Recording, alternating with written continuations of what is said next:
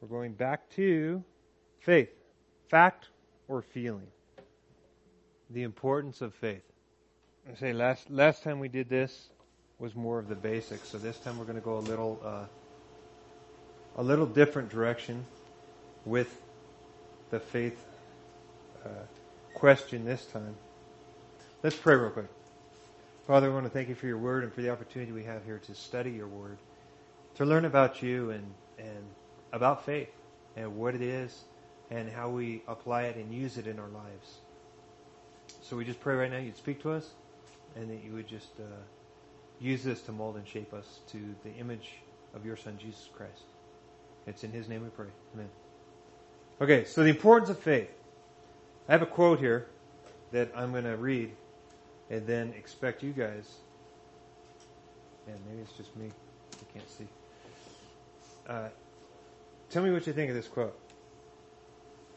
Okay, the importance of faith. Okay, the individual human will, a powerful force that can be unleashed and that can determine the state and outcome of one's whole life. Does that sound like a biblical principle? Does it sound weird? Does it sound off? Did you guys hear me? Does anybody have a comment?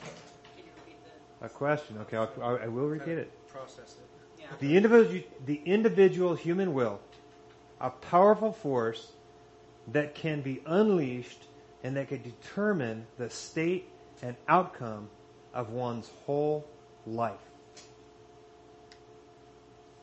Doesn't that sound like it's like what? I, I, I, maybe, maybe. It sounds like you're trying to do it all on your own. Your own will. Right. But you hear how it's like it's like, well, I, I'm not sure. Is it a biblical principle or is it something else? Um, it is something else. Okay, the actual quote said, "The individual human will is a powerful force that can be unleashed and that can determine the state and outcome of one's whole life." That comes from back in the um, this particular quote came from the guy that started something that you guys probably most of you have never heard of. It's called EST. A guy named Werner Erhard. Actually, that was his quote. Um, I believe it was his quote. I think that's where I got it. Um, and we're going to talk a little bit about that type of doctrine or that type of teaching or that type of understanding of the human person that thinks that it can be done this way. The way that they say it's, it's the human will that is the force that can determine the outcome of one's whole life. Okay. First, again, the word faith itself in the Greek is pistis, which is a firm persuasion, a conviction based upon hearing. It's used in the New Testament always of faith in God or Jesus or spiritual things or things spiritual. Okay? So this word is always, and it's a firm persuasion. It's not like, well, like with that quote. You kind of went, ah, you, you can't, you couldn't firmly grasp what was said there.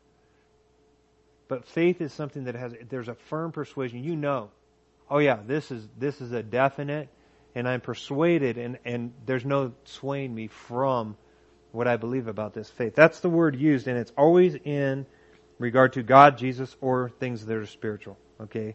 So that's the Greek word pistis is the Greek word of faith. I mentioned last time we went through this that there's a doctrine out there called the word faith movement. And the doctrine basically is taught and the belief is, and this is taught within the quote unquote Christian church. Not all, but many. The belief is that you can create with your faith your own reality. Okay? That's in the Christian church. Now, that's interesting because of the quote that I read. Doesn't it sound like the same thing? The faith, word faith doctrine says that as long as I have positive thinking, positive mental attitude, I don't think negatively, then things always will be positive and good for me. And the proof of that would be that God would begin to bless me financially. Um, I would not be sick. In fact, if you're ever sick in the word faith movement, it's a, it's a, it's sin in your life or a lack of faith in your life that creates the sickness or the whatever the calamity in your life would be. Um, I have a friend that was in a church like that, he and his wife, and the pastor's wife got cancer. And they denied that she had cancer the whole time she had cancer. They denied it. Because if they confessed she had cancer, then the cancer would become the reality and she would have cancer. Okay? Which is stupid. She had cancer. Even though they denied the cancer, she had the cancer. Well, whatever that was on the camera. Yeah, that thing's making all kinds of noise. She ended up dying of cancer. Though the whole time they denied she had it, so they did not get her treatment because they were confessing positively that the cancer did not exist. And she died. So my friend, seeing that, walked away from the church. He wanted nothing to do with the church. Um, he attempted later on to come back to the church. Ended up plugging into a church where the pastor ripped the church off, stole money from the church. And so he now does nothing, has, I mean, twice. This is the kind of people that he's run into. Um, it's sad because I, I don't know. I mean, unfortunately, when your eyes are on man, or when your your trust or your faith is in man, that's the stuff that happens. Um, when your faith is in Jesus Christ, when it's in God, and stuff like that happens, all you do is you look and you go, well, that's what human beings will do. But I'm not following human beings, I'm following Jesus Christ. That's why Paul, when he was on the earth, he told the people, you follow me as long as I follow Christ. Because once I stop following Christ, don't follow me anymore. That's what Paul was saying. Um, that's truly the attitude we need to have. But this word faith movement, um, the positive confession doctrine, teaching that you can create your own reality. I, I mentioned EST, E-S-T, okay? It was started in 1971 by Werner H. Erhard, and I just put this name because that's what he legally changed his name to. That was not his given name when he was born. He changed it.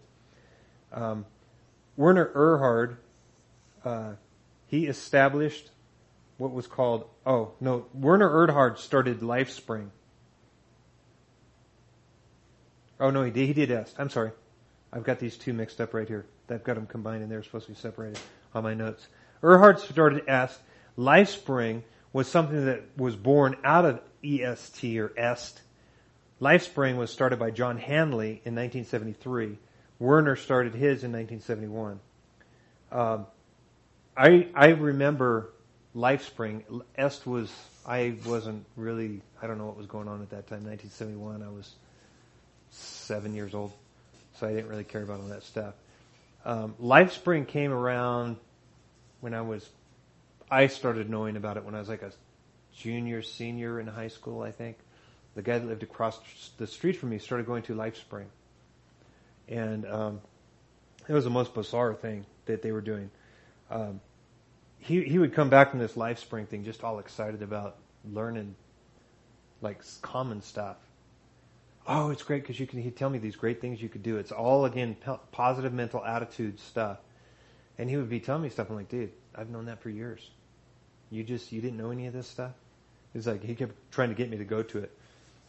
It was great. It was like four hundred dollars for your first course that lasted like six weeks or no, it was a weekend, the first course. Then you take the advanced course for $900 to get deeper into what you learned the first three days or whatever. And I was reading a whole lady's thing as she went through it and because her husband came home all excited about Life Spring, and then she goes, I got to see what this is about. And she went in and she came out and it was like, oh, you got to go to the $900 one because then you get to meet the same people and hang out with them. And it's, it's a lot of weird, um, I remember these the guy that lived across the street from me when they got involved with it, and he would tell me some of the stuff that was going on where it was kind of whatever you feel, you just say it. You tell people what you think. You kind of do your own thing. It was it was like a.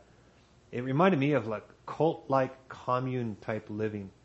Um, I remember everybody sleeping with everybody's wife and husband, and because that was what they felt like they needed to do and that was what they desired to do. And so they all just kind of, it was a bizarre thing. So there was divorce everywhere. And, um, so there was EST, EST, EST, there was LifeSpring. It, it actually was Esalen, Esalen was the first part of this whole, what was called the human potential movement. Okay. Now the human potential movement actually was birthed out of a book that uh, Abraham Maslow wrote, and it was called Self Actualization. Okay, and he wrote the book in 1943.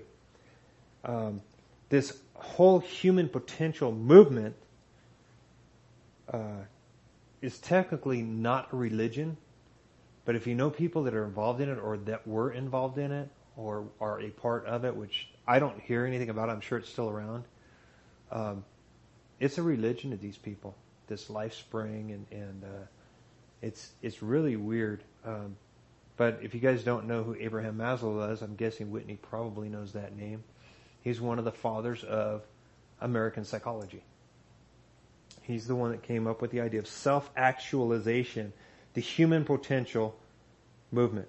Finding out that within you, you have the potential like the quote I read, the individual human will, a powerful force that can be unleashed and that can determine the state and outcome of one's whole life. You don't need God because within you, you have the potential as a human being to be whatever it is you want to be. I mean, we hear that all the time, don't we? You dream it, you can be it.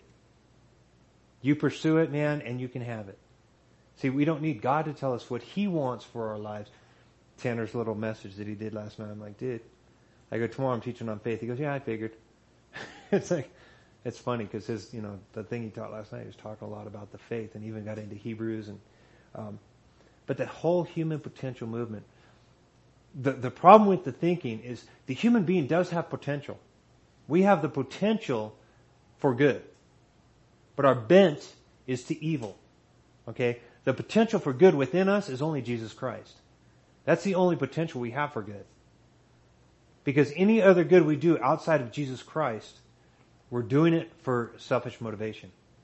Any good thing that we had done, well, you guys all grew up in the church, but any good thing that I had ever done when I was not a Christian, there was self motivation to it. There was something going to be in it for me, which would be the reason I did the good things. I may not have even known that I'm going to do this thing because I think I can get something out of this. But usually that was my motivation. Because when I was in the world and not a Christian, I cared about one thing, and that was me. That was the only thing I really cared about. And it's sad. Um, it's not that I still don't have those problems that I like to care about me a little bit too much. But when I was in the world, that's all I cared about. That's why I tell people, you know, I didn't, I didn't have a, any steady girlfriend ever because she would have taken my money away. I would have had to spend money on her, going on dates and doing the dinner and all that. That's that's my that was my money for my alcohol and my drugs, and I wasn't going to waste it on a girl. See, because I was so self-absorbed, it was like I was all about me. I didn't care. So this whole human potential movement is really no different than the word faith doctrine that's out there where you can create your own reality by faith. Whereas they say it differently in the human potential movement. It is you determine the state and outcome of your whole life because of the powerful force that's within. Okay? George Lucas tapped into this. The whole Star Wars thing, the force. You have the good part of the force and the evil part of the force. There's an equal. You have to find the balance in the force. Remember Yoda? Oh, there's an imbalance in the force, right? That's what that whole thing is. In in the, the Asian countries, you see the yin and the yang, the white little teardrop and the black teardrop. That's the same thing. It's a balance of evil and good. In the church, many people think, and I used to think, that God and Satan were equals, battling each other, trying to figure out who is actually going to win.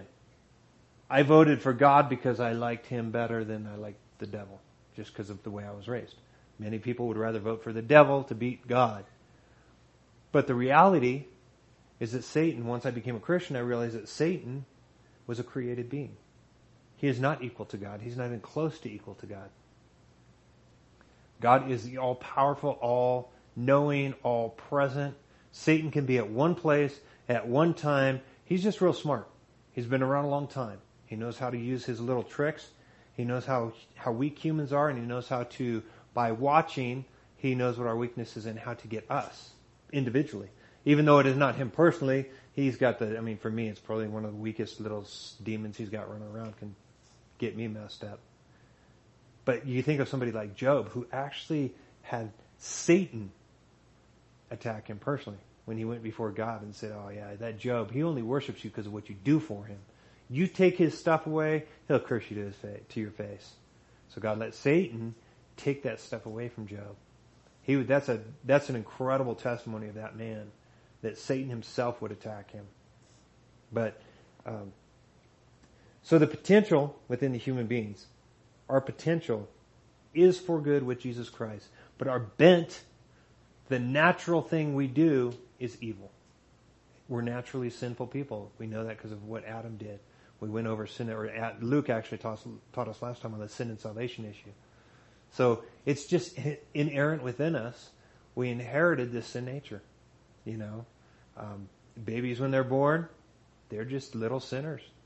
You know, I mean, I've I raised four of them myself, and now I see three little grandchildren that they're the cutest little things, cutest little sinners there are running around. But they're sinners, man, and I just see it when they're when you're around. You're just like, I, I know I've teased Michael before when I see him doing selfish things, and I'm just like, did you teach them that? Because I know he didn't. It's just so natural for the mine, mine. That's mine. Or take the toy from somebody, or no, you don't touch that. I'm playing with that. You leave it alone or someone has something they want. Our, our, dogs do that. As soon as one of the dogs has something, the other dog wants it. They could have the exact same thing, but they want the one that the other one has. The kids are the same way. We're just sinners. That's just the way we are. Okay, so the word faith movement, the uh, human potential movement, uh, also one one person said for uh, a word for the human potential movement is called psycho-religiosity. And I thought that was pretty good. That's pretty much what it is. Psycho-religiosity. So it's a religion of psychology. It's not just religion like we would have. They embrace psychology and some of the psychological things like Abraham uh, Maslow had put into and Freud and Jung and these other guys that, that got into all this weird stuff. But um, the psycho-religiosity, the word faith movement, all that stuff the faith is based on us. And that's the problem with it. The human potential movement is based on us as human beings. The biblical idea, again, of faith, pistis, the Greek word, a firm persuasion, a conviction, conviction based upon hearing. And in the New Testament is always faith in God, Jesus, or things spiritual. That's true faith. It is based in something. It's important that our faith has a basis to it. And we're, what we're going to look at is why is it so important to have that basis and why is it so important that God be that basis? Because I think that's, that's what we need to understand. So, in the Old Testament, the word faith is only used twice. It's used once in Deuteronomy 32:20 in the Song of Moses in reference to the children of Israel. Um, I'm going to just go ahead and read this because we didn't look at this the last time, so we'll make sure we get this on on record here.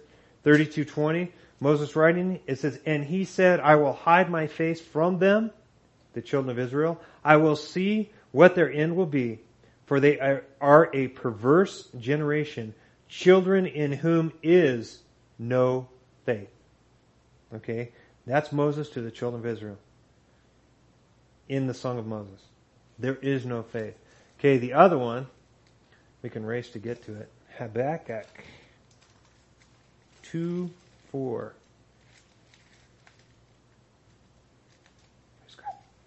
Anybody got it yet?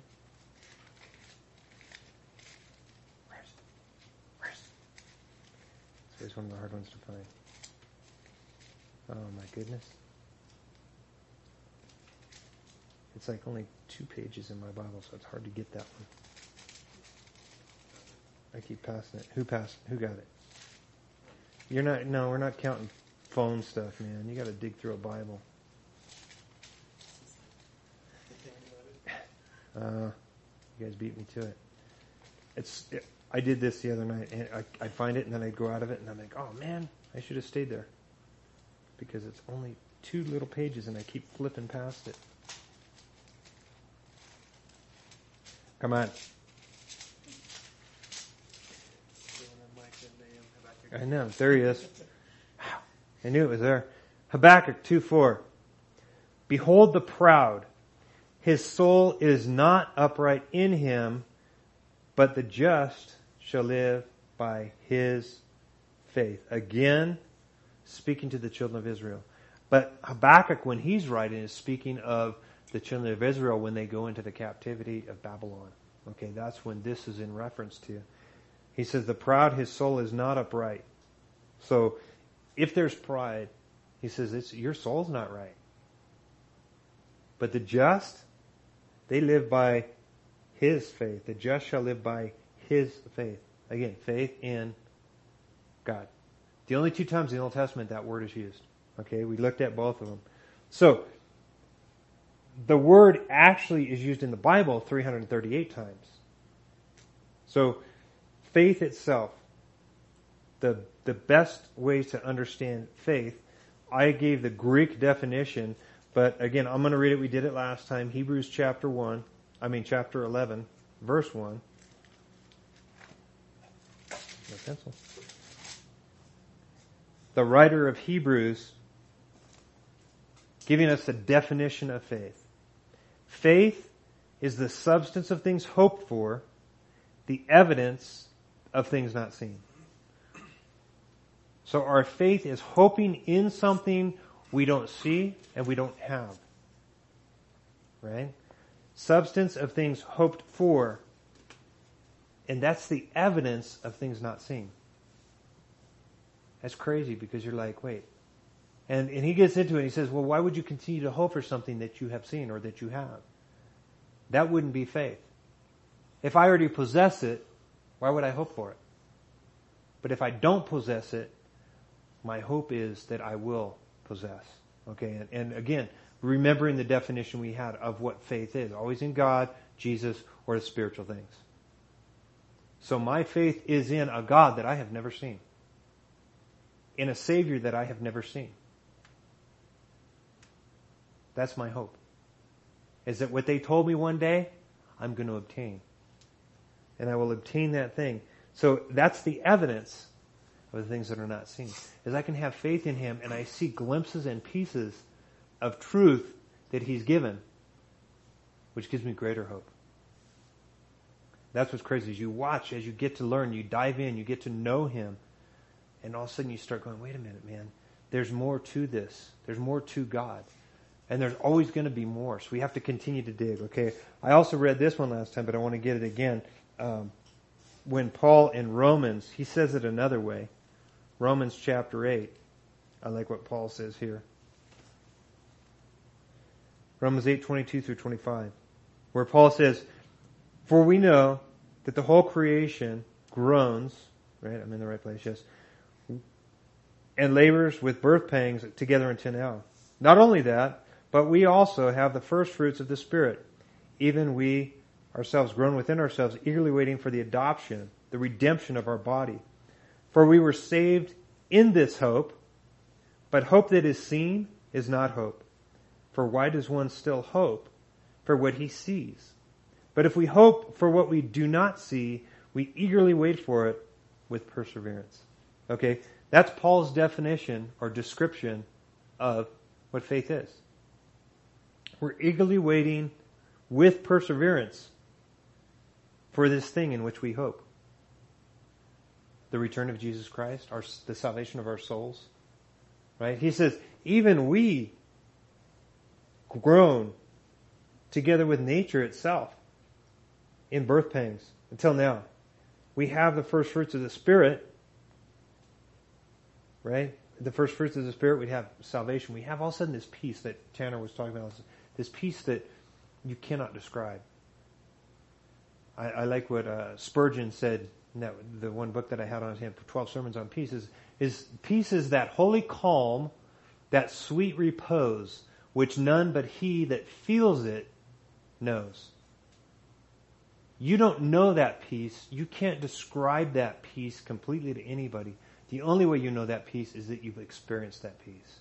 And once you've experienced it, you, you know somebody else that hasn't, you go, you know that peace of God, that peace that Jesus gives, and they can go, yeah, I know it. You say that to somebody that's in the world, like, what are you talking about, man? You talk about that broken chicken foot thing? Is that what you're talking about? Or just the word? Or no war? Is that what you mean by peace?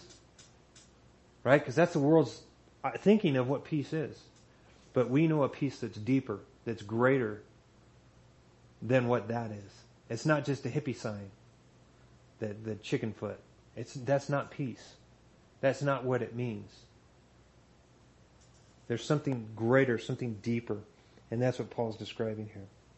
So, even though the word faith is only used twice in the Old Testament, does it mean that the people in the Old Testament didn't practice faith? That they didn't have faith? That there was nothing for them to place their faith in? Because the word's only used twice. But if we look, I see Jaden shaking. You could say, is it, did they use it? Was there faith in the Old Testament? You could talk.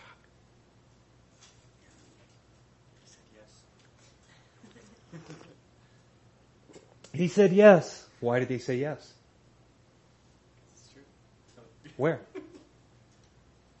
Got any examples? I've got some, so. But do you have any? Examples where faith is used in the Old Testament.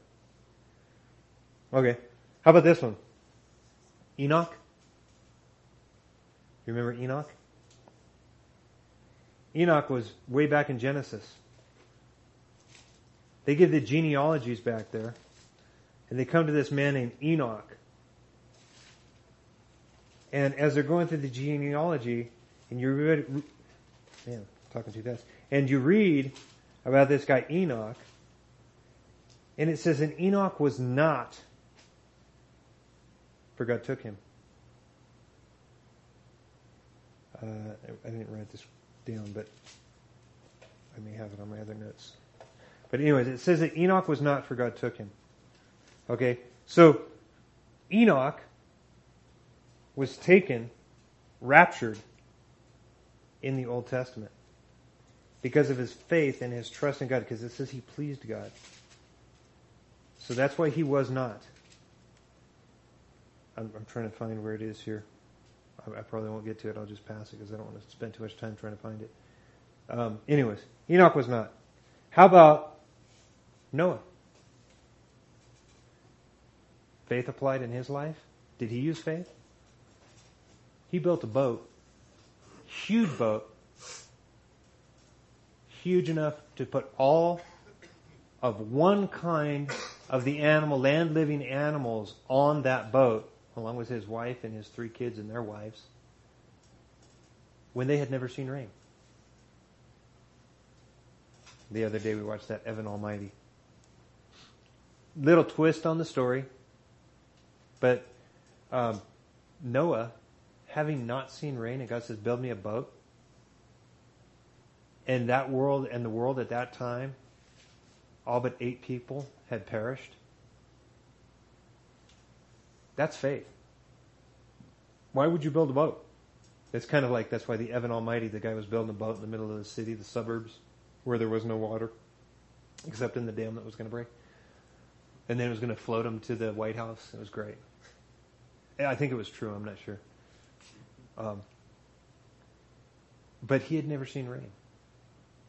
So it's like he's building a boat, telling people it's going to rain or it's going to flood or it's going to whatever he was telling them. We don't know. It doesn't record what he said. But we do know that the people didn't believe him.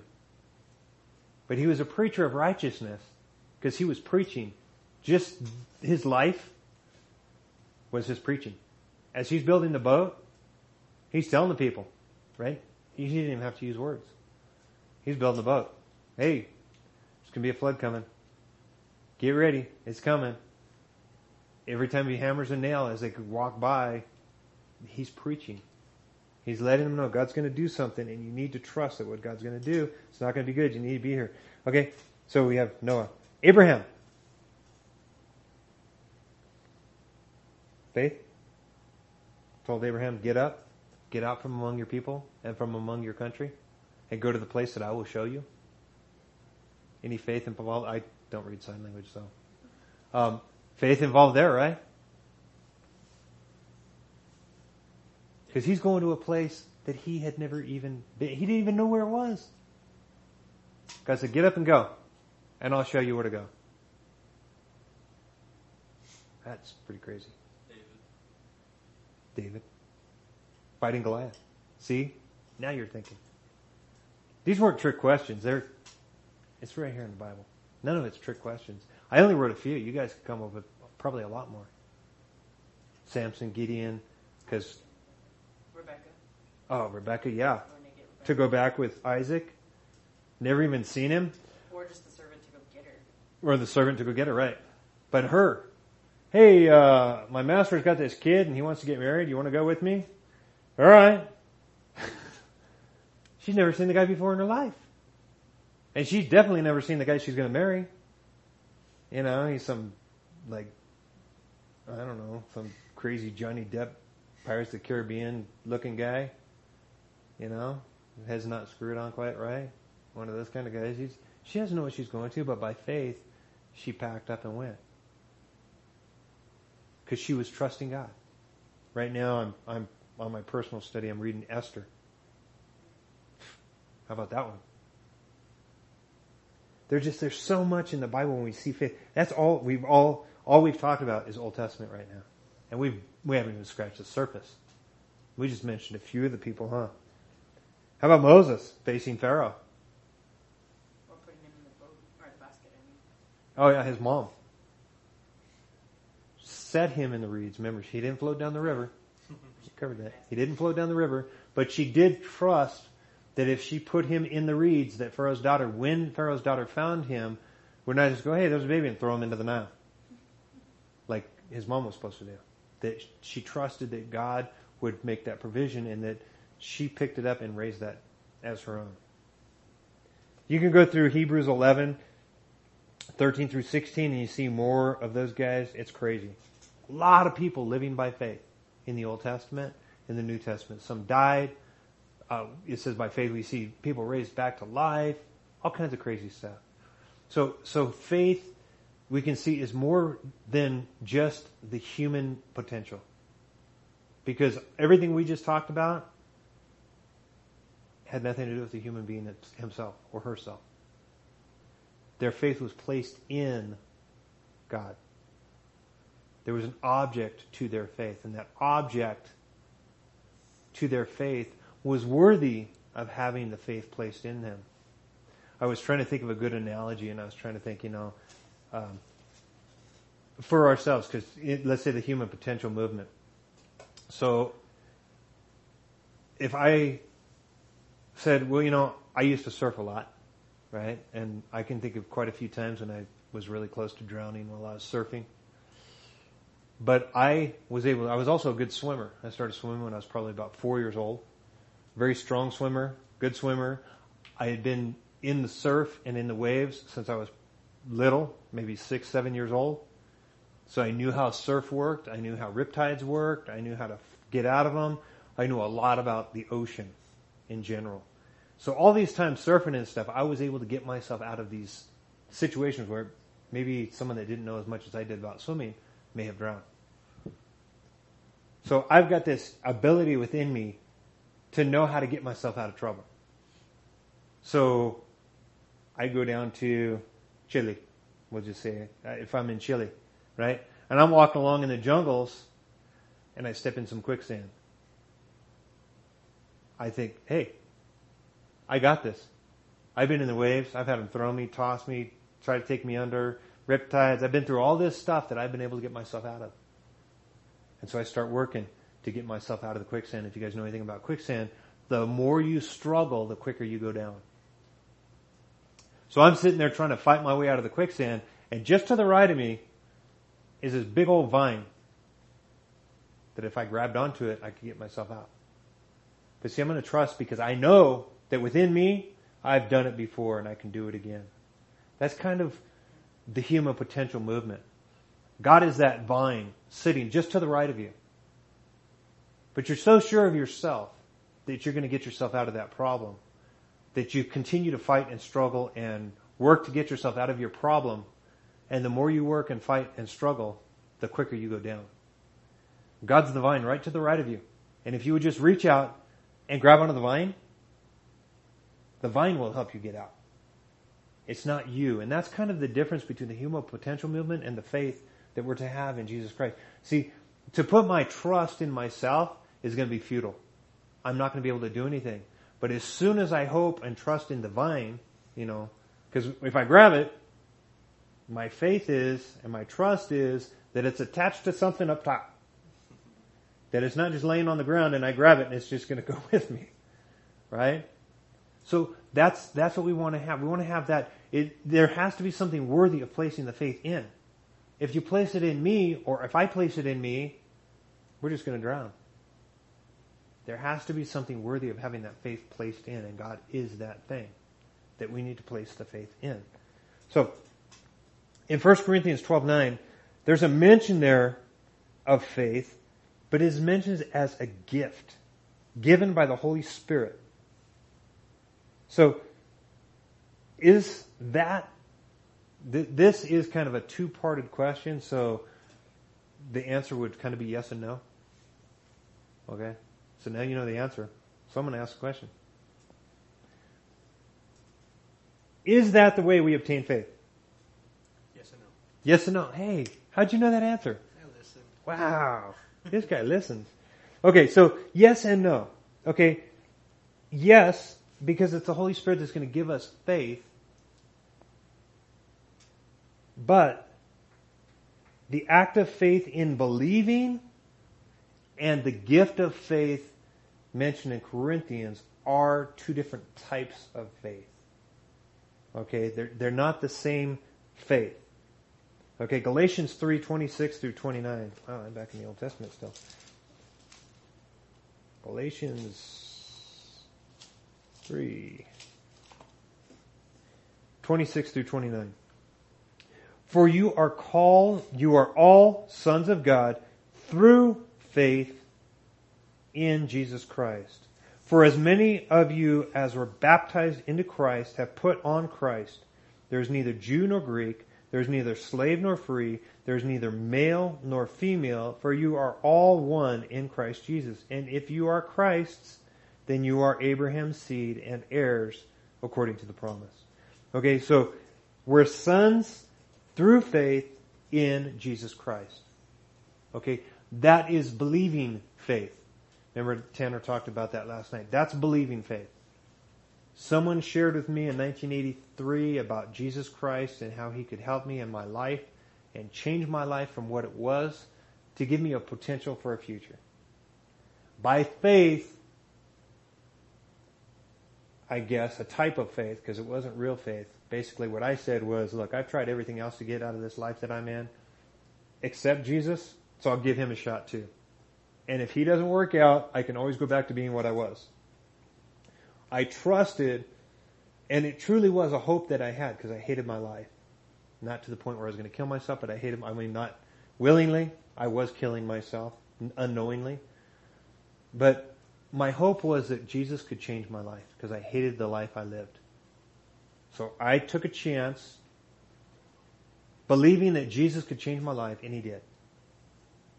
Okay?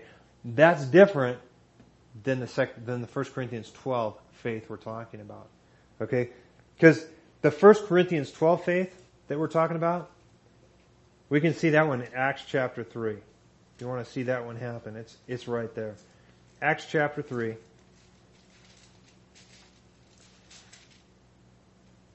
Verses 26 through, no. 1 through 16. That was Galatians I was looking at. Okay, Acts 3, 1 through 16. Now, Peter and John went up together to the temple at the hour of prayer, the ninth hour. And a certain man lame from his mother's womb, was carried, whom they laid daily at the gate of the temple, which is called beautiful. And it's the gate that's called beautiful, not the temple that's called beautiful. Even the temple was beautiful. That's it, speaking of the gate. Right? He was there to ask alms from those who entered the temple. Who, seeing Peter and John about to go into the temple, asked for alms. And fixing his eyes on him with John, Peter said, Look at us. So he gave them his attention, expecting to receive something from them. Then Peter said, Silver and gold I do not have, but what I do have I give you. In the name of Jesus Christ of Nazareth, rise up and walk. And he took him by the right hand and lifted him up, and immediately his feet and ankle bones received strength. So he leaping up stood and walked and entered the temple with them, walking, leaping, and praising God. And all the people saw him and walking, saw him walking and praising God. Then they knew that it was he who sat at the begging, sat begging alms at the beautiful gate of the temple. And they were filled, they were filled with wonder and amazement at what had happened to him. Now as the lame man who was healed held on to Peter and John, all the people ran together to them in the porch, which is called Solomon's, greatly amazed. So when Peter saw it, he responded to the people, Men of Israel, why do you marvel at this? Or why look so intently at us, as though we, by our own power or godliness, we made this man walk? The God of Abraham, Isaac, and Jacob, the God of our fathers, glorified his servant Jesus, whom you delivered up and denied in the presence of Pilate when he was determined to let him go. But you denied the Holy One and the just, and asking for a murderer to be granted to you, and killed the Prince of Life, whom God raised from the dead, of which we are witnesses. And his name, through faith in his name, has made this man strong, whom you see and know. Yes, the faith which comes through him has given him this perfect soundness in the presence of you all. Yet know Yet now, brethren, I know that you did it in ignorance, as did also your rulers. But those things which God foretold by the mouth of all his prophets, that the Christ would suffer, he has thus fulfilled. Repent therefore and be converted, that your sins may be blotted out, so that times of refreshing may come from the presence of the Lord. That's the, the gift of faith 1 Corinthians talks about. It's not a believing faith there. This faith to a man born lame from his mother's womb. This man has, we don't know how old he is, but we know that he's older. He's a man. It's not a little boy. It's not a child. It's a man. Sat at the gate every day begging alms. Peter looking at him, he expected to get something. He did get something, way more than he expected. Peter looked down and said, Silver and gold we don't have, but in the name of Jesus Christ of Nazareth, rise up and walk. And it says immediately he rose up and was given, and the strength came immediately to his feet and ankle bones. And he leaping up stood and walked. That's crazy. Your kids, my grandkids, Watch, watching, I mean, Jaden, you were there too. Watching Esther, Jacob, Michael, all of them taking their first steps. Come on, walk, and they want to crawl, and they don't want to. It took time for them to exercise the muscles in their legs, learn how to balance and walk. This guy immediately leapt and walked. He had never done that before. So not only did he have the strength in his legs to do it, God gave him the ability immediately to do it. Something that I haven't thought of before. That in itself is a miracle because to learn to balance and walk on your feet, like I said, we watch the kids, you know, two steps and bah, on their face. This guy didn't do that. He jumped up and he went into the temple with them. It says he's hanging on to him, but it doesn't mean like he's like he can't walk at all because he got up and walked. It says, and by faith, I believe that's what it happened. That's the, that's the faith of 1 Corinthians. Okay. That kind of faith is the one that raises dead people. That's the kind of faith that has, when you pray for somebody who's sick, they get healed. Somebody that has cancer doesn't have it anymore. Okay. That's the kind of faith that we're talking about. That's the gift. It's different. It's a great faith, but notice the question at the beginning again, it was faith, fact, or feeling. Okay? No feeling just because I feel good or I feel isn't going to make this man walk and run and do all that he did. He was lame from his mother's womb.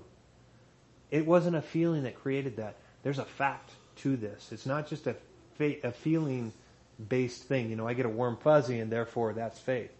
That's not what it's about. Okay, there's, there's something to it. This guy actually got up and walked. So, why is faith so important in the life of a Christian?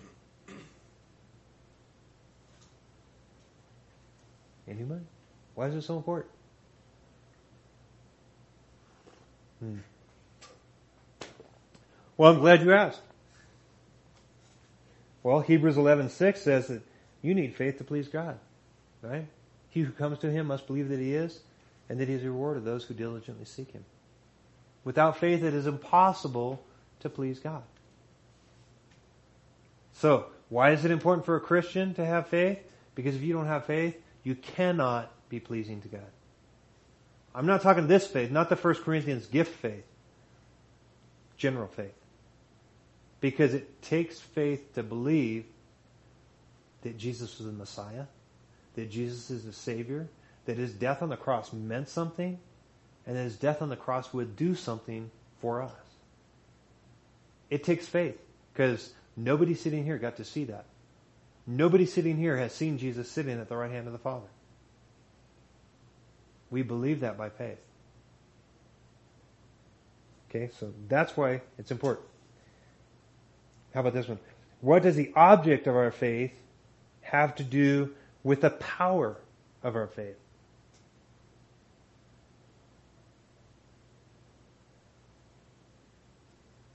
That's the source of the object of our faith is what. Yeah. Okay. Wording is weird. It, it would be like my analogy of the quicksand the object of the faith. I can put it in me and sink, or there's this big strong vine just to the side of me. Okay? Which is more logical? Fight my way out or trust in something that I know is stronger than I am and has the ability to help me to get out of the situation I'm in. Okay? So the human potential movement is all about me. The human potential movement is me drowning in quicksand saying, I don't care about the vine. I have it within me to be able to get out of this. And I drown.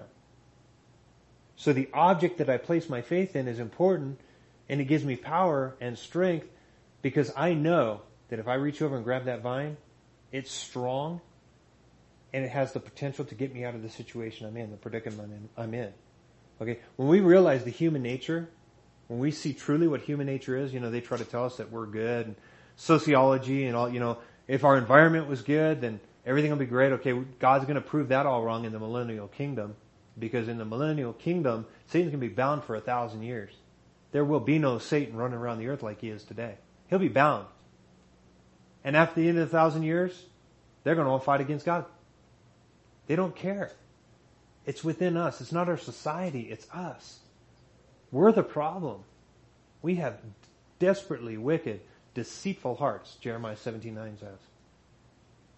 And as we look at life in general, as we see the world around us, you see that. How can somebody think that going out and blowing themselves up so they can have the however many virgins it is they're supposed to get when they go to heaven, speaking of the Muslims, to think that this is this is going to be the best thing that can happen. That's evil. When we watched the other night, we watched, um, what was it called, Whitney? On Rebecca? I'm not ashamed. I'm not ashamed. Um, Rachel. Rachel, I always say Rebecca, huh? Rachel, um, Rachel Scott, who was killed at Columbine High School back in 1991? No, yeah, I90, 1991, Columbine High School shooting. Two kids, high schoolers, went into the school, and killed 14 people, 13 people. Killed 13 people at that school. For no reason. Other than They just didn't like the school. If you were uh, black, retarded, uh, Christian, Jew, right? And they did it. They chose the day that they did it was Hitler's birthday. Was the day they chose to do it, and for no reason killed 13 people. That is the human being. That is what this world will be without the Holy Spirit's restraint. Because even while the Holy Spirit's here, there is some guilt on some people. There are people that are so hard and so wicked and so evil that they're beyond it. Where there's demon possession, which is usually the case. But that's the human potential. We can go that way too. God's Holy Spirit restrains. The only reason the world's even as good as it is is because a little bit of faith, a little bit of strength that the church has and the Holy Spirit gives. That's the only reason it's as good as it is. You look at this poor Otto Warmbier who, who was killed by the North Koreans for no reason. They sent him back and said, oh, he has botulism. He was in a coma. And as they studied, they found that his brain was so messed up, obviously from being beaten in the head. He lived, I think, four days and then died. For no reason. And you want to try to tell me that there's good in human beings? There is no good. That's like Paul said, the only good in me, the only good thing in me is Jesus Christ. Because without Jesus Christ in me or in you, we all have that same potential. We could be the shooters at Columbine High School. We could be the child molesters. We could be the the serial killers. We could be I mean it's just we have such wickedness within us. The restraint is Jesus Christ and His Holy Spirit within. That's why it's so important to reach out. I look out and I just see these poor people being sucked into drugs and that tears my heart out. Because that was me. That's where I was. So when I see that, it tears me up. I'm just like, man, I wish I could reach to each one of these people and let them know that they don't have to live this life. The lie they've been living in, this addiction that they have, they can be free. Jesus claimed that he would give them that freedom. But it takes faith. It takes that believing faith. Like Tanner was teaching last night, we need, we need to take a step towards God. And he takes a step towards us. As we continue to draw closer to him, he draws closer to us. Pretty soon there's so much strength. Like I said, I mean, it was great when I was telling, I, I love to brag about the fact that it's been 33 years that I've been sober. No drugs, no alcohol, nothing. 33 years. People look at me and go, what? And I'm like, yeah, most people go, there's no way you lived through the 80s, man. You still got a brain. You have no idea what I was like in the 80s, from the 70s to the 80s. God is so good that when I see this, I just want people to know, you know what, there's, there's just a little faith, right? Didn't Jesus just say it? Just a mustard seed. The tiniest amount of faith. That's all he needs. Just give me a little. He goes, I'll turn that into a great amount. Just give me a little bit. And, he, and, he, and he'll grow that and you'll go, wow, this is crazy. God can do some. When he he changed my life, I was just like, this is crazy. I want more. But you got to watch what you ask for too, because like I say, you know, uh, I think it was in the it was the Evan Almighty when they said, you know, God's not just going to hand you what you're asking for on a platter. He's not just going to give it to you. He's going to give you the opportunity to grow in it. You want patience? God doesn't just give you patience. He gives the opportunity to be patient. Right? I stole that from Morgan Freeman out of Evan Almighty. But it's true. That's what he does. You say, I want patience. God is going to make people come into your life that you do not want to be patient with. And then you got to remember, oh yeah, I asked for this. When you pray, God, I, I, want someone to just share you with. I just, just give me a person to share you with. He answers that prayer every time. He'll do it every time. So when the person comes up and they start talking about their problems or it's just like, wow, God, you're just so good. We're, we're His vessels. He wants to use us. We need to believe that.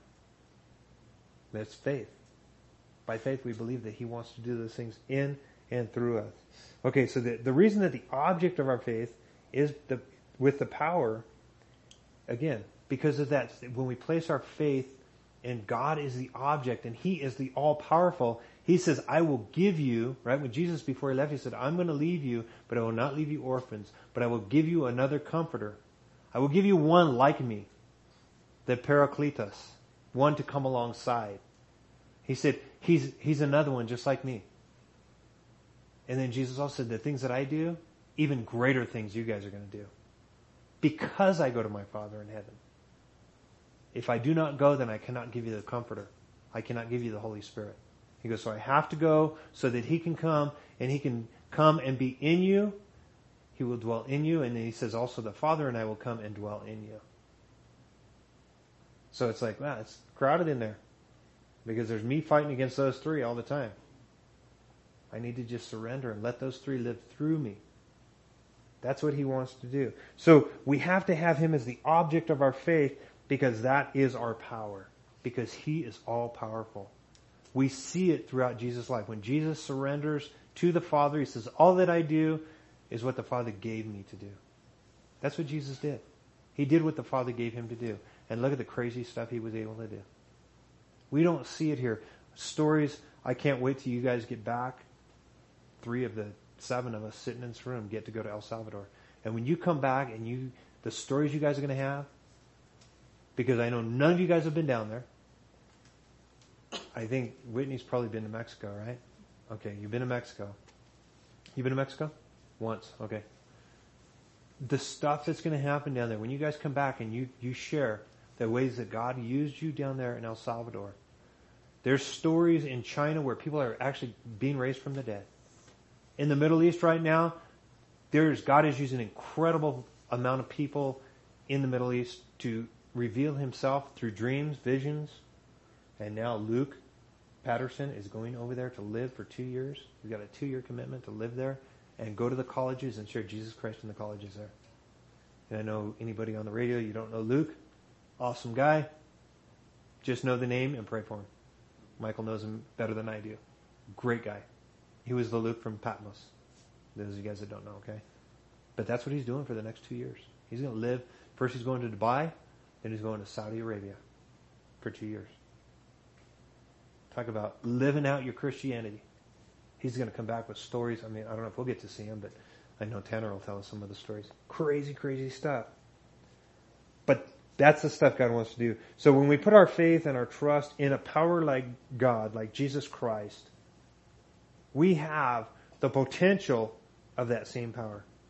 It's dynamic power. Dunamis is the word, dynamic. I don't like the word dynamite. Dynamic is better.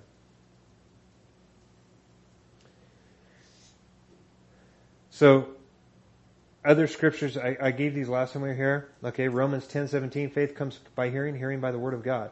Okay, so it's important that we hear God's word. And it doesn't mean when I'm teaching it, or when Tanner's teaching it, or when Luke, or whoever's up here, Mike, whoever. That's not what it's talking about. I mean, that is part of what it's talking about. But you need to personally hear God's word. You read his word and he speaks personally to you. Faith comes by hearing. Hearing by the word of God. So we gain faith by hearing God's word. Whether it's through somebody teaching here, more times than not, it's when you get up early in the morning, you spend time in prayer, right? And prayer is, we just say, it's communication. That's what Mike talked about last week, right? It's just communication. You communicate with God, God communicates back with you. Okay? Usually it's only a one-way conversation. As we tell God what we need, we give him our grocery list, and boom, we're off to work or doing whatever it is we're doing. Prayer is a two-way communication. I talk to him, he's supposed to talk back to me. Faith comes by hearing, hearing by the word of God. So whether it's the Bible or just listening to that still small voice speak to you.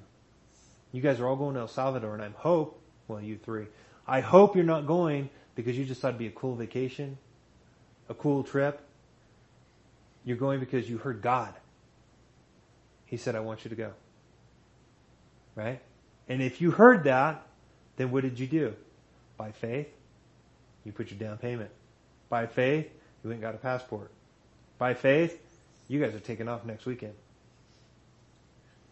Next weekend by faith. Hopefully it's because you heard God's word. And that's why you're going. And He has something for you that you have no idea. I always found all the trips that I took, mine were all to Mexico. Every Chile trip I was supposed to take, I, had to cancel for one reason or another, so I never got to go to Santiago. Um, but I always went down looking for the, the, the to be the blessing, and I always came back way more blessed than I was ever a blessing to anybody. So that's what you guys have to look forward. Faith comes by hearing, hearing by the word of God. Okay? Hebrews 4, 1 through 3, we have the word and faith combined. Okay? Ephesians 2, 8, 9, right? It is through, by grace through faith that we have salvation. Uh, Romans 3, 21 through 28, we have faith apart from the law. We are justified by faith in 5, 1 through, Romans 5, 1 through 5. 1 Peter 1, 3 through 9. We are kept through faith. Matthew 17, 14 through 21. We have faith that brings power. Matthew 9, 22. Faith that heals. James 2, 14 through 26. Faith and works. Together working. James 1, 5 through 8. Faith asking. We ask for wisdom in faith. Ephesians 6, We have a shield of faith. Our protection. Faith is a protection, right? So when Satan's firing his little darts at you and telling you that what you believe in is false, you have a shield of faith. You put it up and you say, no, it's not. I believe every word of it. God's word is true as revealed. The emergent church is Satan firing fiery darts right now. You need to put up the shield of faith and say, no, God's word is absolutely true. He said he was going to preserve it, and he has for over 2,000 years that we've had it. Uh, we have faith without partiality in James 2, 1 through 5. We want to make sure that our faith is without partiality. Uh, Romans 14, 23. A lack of faith is sin. Romans 1, 17. It says the just shall live by faith. Romans 12, 3. Faith brings sober thinking. We want to think soberly. It takes faith to be able to have that. And 1 Corinthians 2, 4 and 5. Okay?